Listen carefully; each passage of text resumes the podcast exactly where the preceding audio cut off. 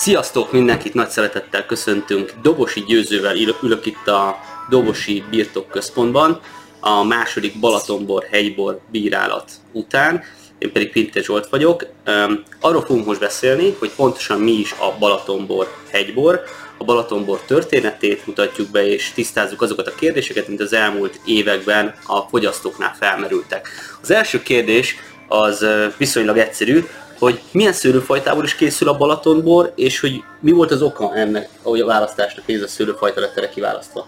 Hát, ö, köszöntek én is titeket. A, szerintem nagyon egyszerű a, a válasz. A 8500 hektáros Balatonbor régióban 2500 hektár az olasz Riesling Úgyhogy azt hiszem, hogy egy borvidék kivételével mindenhol az első helyen szerepel, mint telepített szőlőfajta, és azt gondoltuk, hogy ha Balatonra egy márkát építünk, akkor egy olyan szőlőfajtának kell nem csak két évente tudunk egy jó bort, hanem zsinórban minden évben folyamatos minőséget hozunk, így esett az olasz rizingre választás. És igazából a gazdák ezt már stabilan ismerik, és én úgy tudom, vagy úgy, úgy hallom, hogy ha mondjuk meg akarnak mérni egy birtokot a Balatonon, a borászok egymás között szakmailag, akkor mindig megnézik először, hogy mi az olasz rizing. Így van. Szerintem ebben mérik meg. Tehát egy jó balatoni borásznak biztos mindenkinek van a különböző fajtája, amiről lehet, hogy arra építenek brandet, de hogy egy jó, egy valamire való balatoni borásznak biztosan kell egyen egy jó rizlingére. Oké, okay, tehát balatoni bor minden esetben olasz rizlingből készül.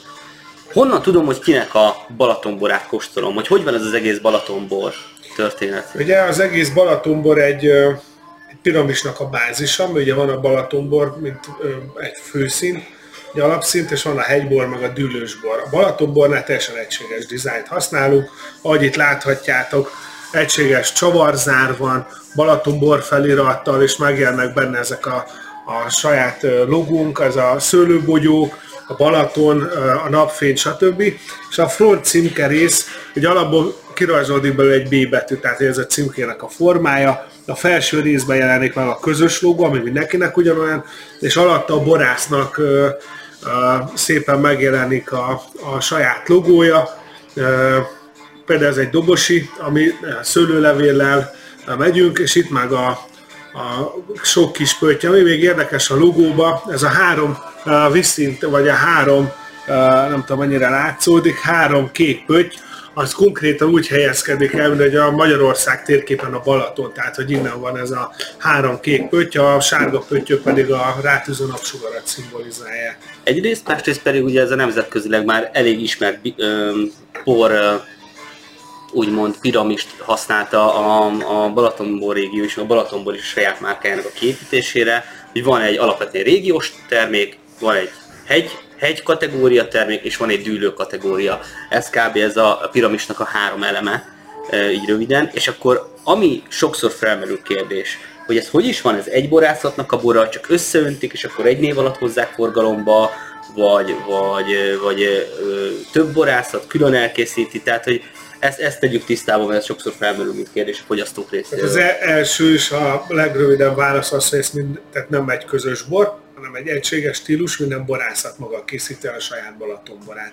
Ezért minden évben 15-25-30 termelőnek készül Balatonbora, aminek van egy meghatározott stílusa, ami ma volt egy ilyen stíluskóstoló, és mindenféleképpen vannak paraméterbeli elvárások, és vannak egy érzékszervi organoleptikus kóstolás, amikor kiválasztjuk azokat a borokat, amik képviselték a Balaton bormárkát, és amik nem. Tehát más borok, de a stílusban igyekszünk egy könnyű, fajta jelleges ö, olasz rizlinget, ami gyümölcsös, friss ö, kategóriát képvisel. Egy jó ivású alapborról van szó, ami, ami szeretnénk, szeretnénk hosszú távon, hogy ez legyen a Balatonnak egy ilyen meghatározó alaptétele éttermekben, viszonteladóknál, kereskedésekben, kisboltokban, mindenhol. Tehát ez, ez egy nagyon jó, ez egy nagyon jó megfogható cél, első számú cél, hogy, hogy a Balatonnak ez legyen az alapbor szintje minőségben. És akkor itt a következő mindig felmerül, hogy mi alapján döntjük el,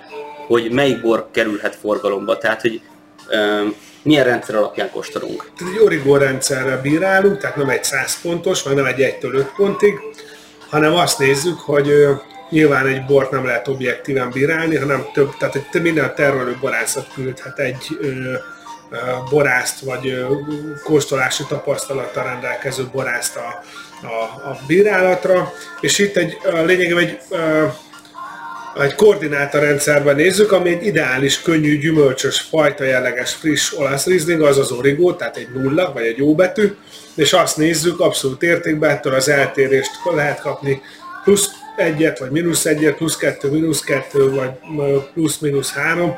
Ez azt nézzük, hogy mennyire tér el ettől a, a bortól, és itt a többségi elven kerülnek meghatározni, hogy kik kerülhetnek be. Ezek teljesen anonim mennek, tehát hogy nem tudjuk a termelőket, a borok mögötti termelőket, és azt nézzük, hogy hány origót kap, és hány kizárást, ami plusz vagy mínusz három, és ennek nézzük az arányait, meg a plusz-mínusz kettő, tehát hogy, hogy hányan mondják azt, hogy ez egy tipikus olasz Riesling, vagy akik azt mondják, hogy ez biztosan nem egy ilyen fajta jelleges, könnyű olasz Riesling. Így van, tehát az origót azok a borok kapják, amik megfelelnek annak az elvárásnak, amit lefektettünk, hogy gyümölcsös, könnyű, jóivású, egy friss, üde bor legyen, ami, ami, amiből szívesen iszod a második pohárral.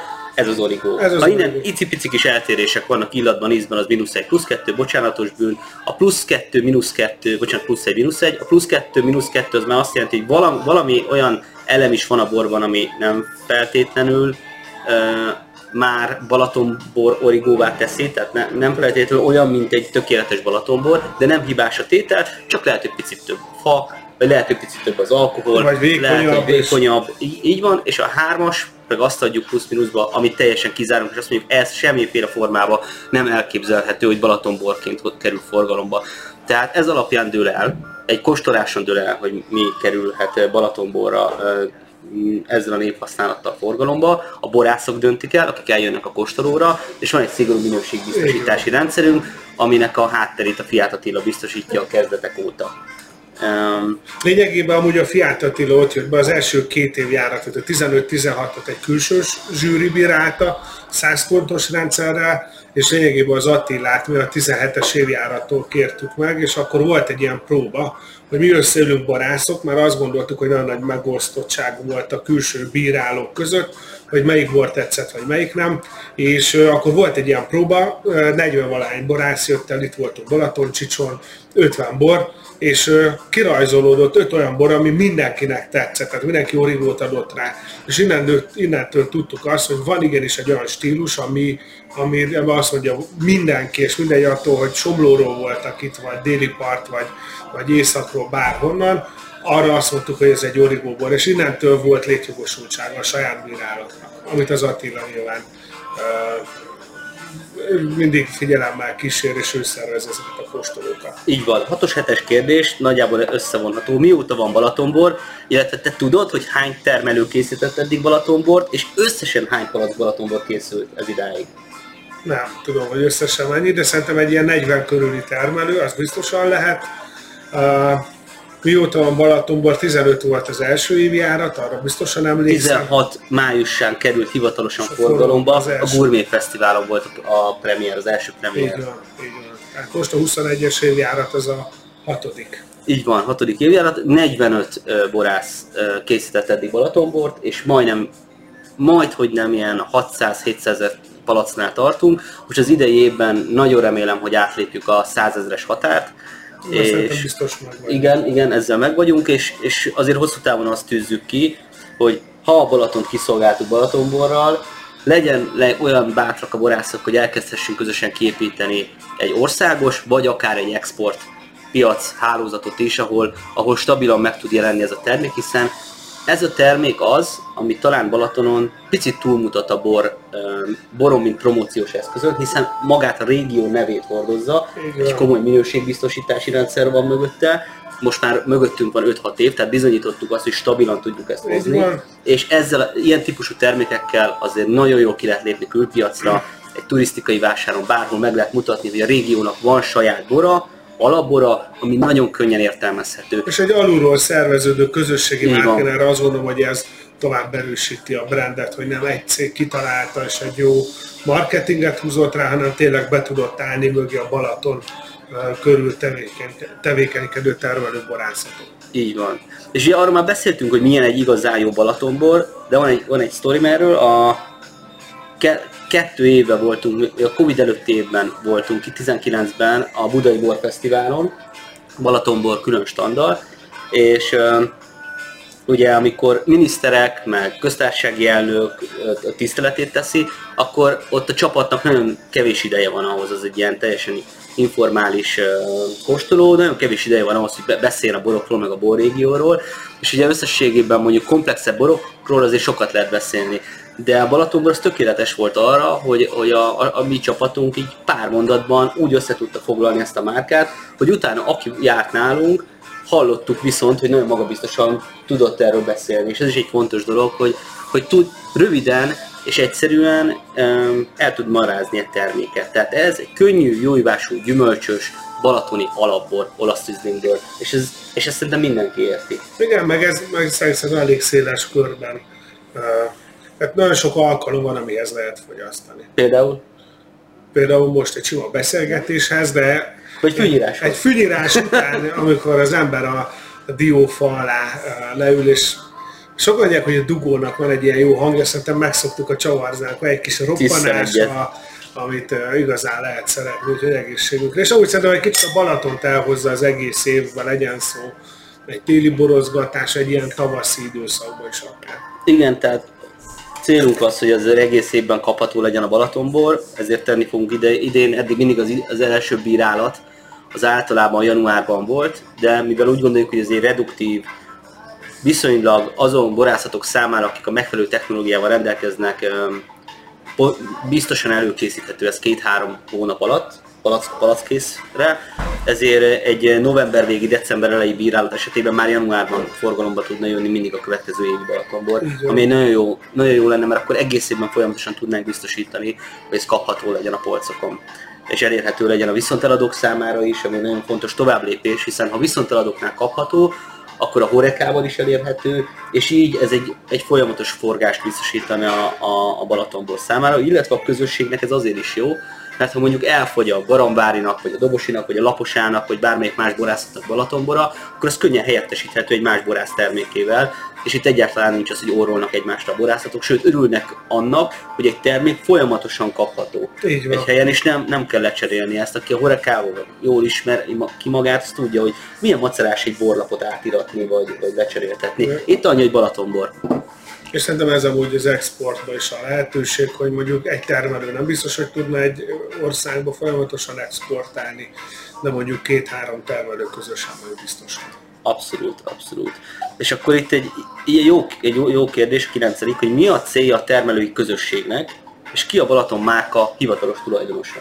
Ez egy nagyon jó kérdés. Tehát, hogy a Balaton márka bejegyzett tulajdonos az a Balatoni Kör Egyesület, de közösen a Rizling generációval két balatoni szakmai szervezet hívta életre, dolgoztuk ki az alapjait, és ennek az egész közösségnek az volt az egész alapvető gondolata, hogy a Balatonon húzzunk egy olyan márkát, vagy húzzunk egy olyan vonalat, ahol azt mondjuk, hogy mi balatoni borászok azt mondjuk, hogy nálunk ilyen egy jó rizling, és és ugye nagyon sok vendég elmegy több étterembe a Balatonon akár, és mindig más termelőket lát.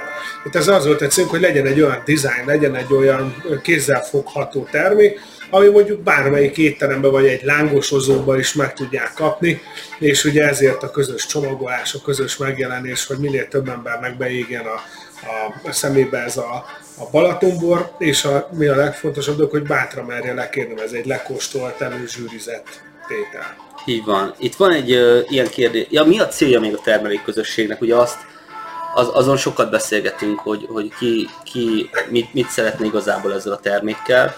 Én úgy gondolom, hogy, hogy a célja az, az az, amiről eddig is beszéltünk, hogy, hogy ez elérhető legyen a Balatonon, hogy ez, ez irányt mutasson az itteni szőlő, szőlős gazdáknak, boros gazdáknak, hogy igenis lehet egy jó alapbort készíteni, ami nagyon jó kiskeráron is tud számukra egy biztos nyereséget termelni. És ugye az eredeti célok között az is volt, hogy ugye ez egy fair trade alapú terméknek indult, magyarul rögzített szőlőfelvásárlási árról beszélgettünk, ahol, ahol az volt a cél, hogy ugye nagyon sokan elkezdtek szőlőt kivágni, és hogy legyen egy olyan biztos termék, ahol, ahol egy minimum díjat fizetünk azért a szőlőélőmben ez a bor készül. Hogy a szőlők szőlők fenntarthatóságát is biztosítsuk a tó körül. Így van, mert Itt még nem sok... tartunk százer palacknál. Még itt nem, de azt is mondhatom akár a mi esetünkben is, hogy én most pont az idei évjáratban nem bívó a saját Balatonborunk, mert mi is egy felvásárolt alapból dolgozunk, és itt most egy dobosi családtól veszük mi is a szőlőt, és azt gondolom, hogy ennek van egy ilyen célja, hogy, hogy tényleg a plusz növekedést, ha a saját szőlőterületünkön nem megoldható, akkor, akkor tudjunk bevonni olyan területeket, amik, akár eddig nem tudtak normális áron szőlőt eladni. Tisztességes, tisztességes áron, jó minőségű szőlőt, biztosítani a megélhetést a gazdának és a termelőnek is. Ez, szerintem ez egy nemes cél. Nekem ez az egyik leg, e, egy, egyik és a legkardinálisabb kérdés amúgy a balatoni szőlőterületekről sokat lehet hallani. Én azt gondolom, hogy az első olyan megmozdulás, ami, amivel lehet, ami egy igazi első lépés. Igen, én úgy gondolom, hogy eddig önerőből nagyon szépen eljutottunk. Eljött az az idő az, hogy hogy valamilyen közösségi formában országos kampányokra is, meg országos támogatottságra is szert tegyünk, hiszen szerintem ez egy nemes, nemes cél. Illetve ami fontos, hogy más közösségi bormárkáknak is tudtunk utat mutatni, például mint a Ready, is sokat beszélgettünk még mielőtt ők létrehozták a márkát, vagy a PH értéket Pannonhalmán, tehát úgy gondolom, hogy ez egy nagyon jó példa, projekt volt arra, hogy a régiós bormárkák hogyan tudnak hosszú távon sikeresen működni. Igen, és, hogy, és, hogy, és hogy ennek van létjogosultsága. Az megmond neked, hogy honnan indult a Balatonbor ötlete? Ez Kardos Gábor, én még szerintem akkor kívülről uh, néztem. Uh, igazából az egész alapvető célja az volt, hogy ha, ha jól tudom, hogy, hogy ne egy Balaton szelet legyen a, egyetlen olyan balatoni régiós, tehát Balaton nevet használó termék, miközben van más olyan, mint például a bor, ami egy igen kézzel fogható, és nem volt egy Balaton bor, tehát egy első régiós márka. Tehát, hogy, hogy én úgy tudom, hogy az elején ezzel indult, hogy egy igazi balatoni régiós brand tudjon belőle lenni. Igen, én emlékszem arra, hogy a, talán az első uh, olasz szerintünkön ami talán 2016-ban volt, ha jól emlékszem. Nem, még 2015-ben 2015 volt. volt. Akkor a Kovács Tomi sokat dolgozott már akkor azon, hogy a Csopaki kódex létrejöjjön. Igen. És a Csopaki kódex ugye mindenképpen a piramis két felső elemét hordozta magában, ugye a dűlőborok, a, a, úgymond a balatoni piramisnak az égköve, és a termőhely típusú hegybor, hegyborok. És ő már akkor megrajzolta a piramist úgy, ez a Vine Balaton volt ennek az egész termékkörnek a neve, hogy maga a piramis alja az egy régiós márka lenne, ami egy Balatonbor tudna adni, és az olasz tézing szerintünk volt talán az első olyan kóstoló, hogy volt olyan év, ahol azt mondtuk, hogy a friss olasz rizlingeket hozza mindenki, és nézzük meg, hogy milyen a borászatoknak a, a friss olasz rizlingje déli partról, északi partról, hogy mennyire összemérhető ez. És akkor így mindenki egyértelműen látta, hogy azért kisebb-nagyobb kilengések voltak, de összességében ez a típusú bor volt ott a közös nevező, és ez alapján indult el a folyamat is, ugye emlékszem, következő évben. Igen, és ott valószínűleg a, a... Igen. Igen, tehát hogy, hogy mindenképpen, és azt tudom, hogy akkor mutattuk be az első címketervet is, szerintem 2015-ben, amikor még nem is volt bor, a, szerintem a Korintiában, vagy nem is tudom, hogy hol volt egy Olasz Rizling október. Az az olasz Rizling, az első olasz Rizling szerintünk után volt. Tehát az azt hiszem a 2015-ben volt az első, igen, akkor utána októberben volt a Korintiában ez a kóstoló. Így van. És akkor nem voltak borok, de már bemutattuk, mert volt egy jó évjárat, hogy október, ugye leszületeltük a Rizlinget, és láttuk, hogy ez egy olyan évjárat, amivel el tudunk indulni. Mert azért 14-es évjárat a könnyű boroknak nem kedvezett, ha visszaemlékszünk. Még egy kérdés. A, most volt a Budapest Wine Summit igen. Ott voltál Balatonbostandon. Um, ott javarészt ez inkább egy szakmai rendezvény Ez volt. egy szakmai rendezvény. Milyen visszajelzések voltak a szakmától? Mit, mit látsz, hogy a szakma, akik nem balatoniak, hogy értékelik ennek a terméknek az életútját? Én, én különben azt vettem észre, hogy amit mi megálmodtunk, ők látják. Egy könnyen eladható, jó körülhatárolható történet, hiszen sokkal egyszerűbb egy pincérnek beszélni a Balatonborról, mint egy borászatnak a valamelyik boráról, ahol, ahol ezért sokkal több mindent meg kell említeni, és alapvetően maga a stílus is az a stílus, ami szerintem egy nagyon széles körnek szól, aminek szerintem most divatja is van, úgyhogy mindenfelől az volt a, a visszajelzés, ez egy nagyon jó sztori, amit hiányoltak, és ami nagyon nehéz, és ezen gondolkodni kell, akár valamilyen közös értékesítés, ahol, ahol mondjuk a disztribúció is könnyebben kivitelezhető.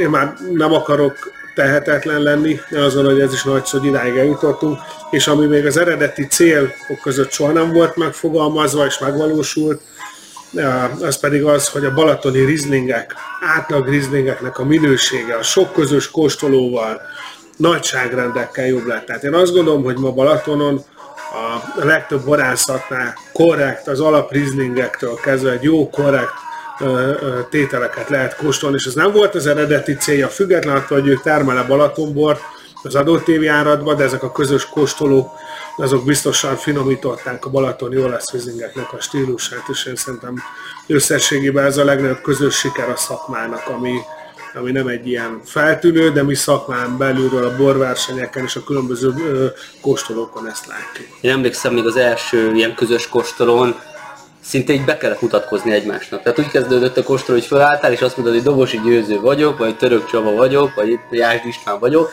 és, és utána a való években, a harmadik évben már nem azzal kezdtek borászok, hogy bemutatkoztak egymásnak, hanem elkezdtek beszélgetni, hogy milyen problémáik voltak, min kellene dolgozni, gondolkozni, aztán munkacsoportok alakultak ki, aki egyrészt az egyik a szőlő, szőlők megvédésével foglalkozott, a másik a termékleírásokkal, a harmadik a különböző kategóriákon gondolkodott meg, meg részt vett ilyen a munkákban, meg, meg talán még az, hogy ugye amikor elindult a Balatonbor projekt, akkor három évig azt a Lapos Bencével vittem, és akkor hogy kerültél te a képbe, te hogy vetted át a szerepet itt a Balatonbor Management kapcsán? Hát én ö, kiegészítem, mert a Kardos Gábor, ö, Kovács Tomi és Laposa Bence, szerintem ők egy ilyen hármas volt. Gábor az eszmei részt, meg a rendszer részét vitte, a, a Tomi ezt az egész rend, tehát hogy a Vina Balaton ö, szemléletet vitte, hogy, hogy ne csak mindig a Balatonborról szóljon, tehát hogy, hogy ez mindig egy közösen legyen kommunikálva, azt gondolom, hogy a Bence meg a, a, az egészet így a, a, a népszerűsítésben meg rengeteget ő, ő mögé tett. Én szerintem, hogy a Tomi kezdett egy kicsit többet foglalkozni a saját birtokukkal, meg volt itt a közös kóstoló, azt én szerveztem Balaton Csicsóra, amikor először leültünk, tényleg az a 40 valahány borász, 50 borra, és tényleg akkor északi déli partra nagyon komoly felhozat volt egy balatoni körülés után, de vállaltam, hogy összeszervezzük ezt az origókostot, akkor jött le először az Attila, és az csak egy ilyen preorigó volt, tehát hogy nem volt bírárat, és én igazából akkor szerettem vele, és onnan vettem észre azt, hogy ebben hatalmas lehetőség van, úgyhogy én körülbelül így akkor kerültem be egy a második évjárattól. Hát szerintem ez a Balatonból egy nagyon előremutató történet. Még annyit kell, hogyha, hogyha borász vagy és szeretnél Balatonbort készíteni, vagy van olyan borász barátod, aki nem készít Balatonbort a Balaton körül, vagy hegybort, akkor még egy bírálatunk van, májusban. Um, a pontos bírálati időpontot, a szabályzatot és minden információt itt alul megtaláltok linkben. Um, érdemes ebben részt venni, mert ez egy nagyon jó közösségi bormáka. Um, egy um, pici pincészet, a Vesztergombi Balázs uh, mesélt erről uh, egy um, egy nagyon jól összefoglalta, hogy Vesztergom. Vesztergom Balázs mesélt erről, um, itt linkben azt is megtaláljátok, hogy, hogy pici borászat számára miért érdemes csatlakozni az egész közösséghez, mert szerintem egy tanulságos pár perc, hogy ő ezt összefoglalja a saját maga nézetéből, és, és amúgy ahol biztos megtaláljátok a Balatonborokat, az a Balatoni kör összes tagja, forgalmaz Balatonbor, tehát az, az egy ilyen alapítétel, hogy hogyha Balaton kör tag vagy, akkor Balatonbort kell tartanod. Hegyborok is hamarosan forgalomba kerülnek, az ugye a következő szint, a hegybor kóstoló még kettő lesz az idejében, úgyhogy várjuk még azon borászatokat is, akik esetleg hegybor kategóriába szeretnének borokat forgalomba hozni. Így van. És a termelői közösség része szeretnének lenni, hiszen ez nem csak arról szól, hogy forgalomba hozol egy bort, egy márkával, hanem becsatlakozol ennek az egész történetnek a kommunikációjába, a, az eseményekbe, a rendezvényekbe, a premierekbe, a, és elkezdünk közösen dolgozni azért, hogy évről évre minél több és jobb terméket tudjunk a piacra hozni. Így van, úgyhogy ha nem kóstoltál Balatonbort, kóstoljál, ha még borászat és nem készítettél, vagy nem neveztél, akkor nevezzél, és Ha meg fogyasztó vagy, akkor meg vegyél Balatonbort, És és, és egészségünkre. egészségünkre. Köszönjük Egészség. a figyelmet!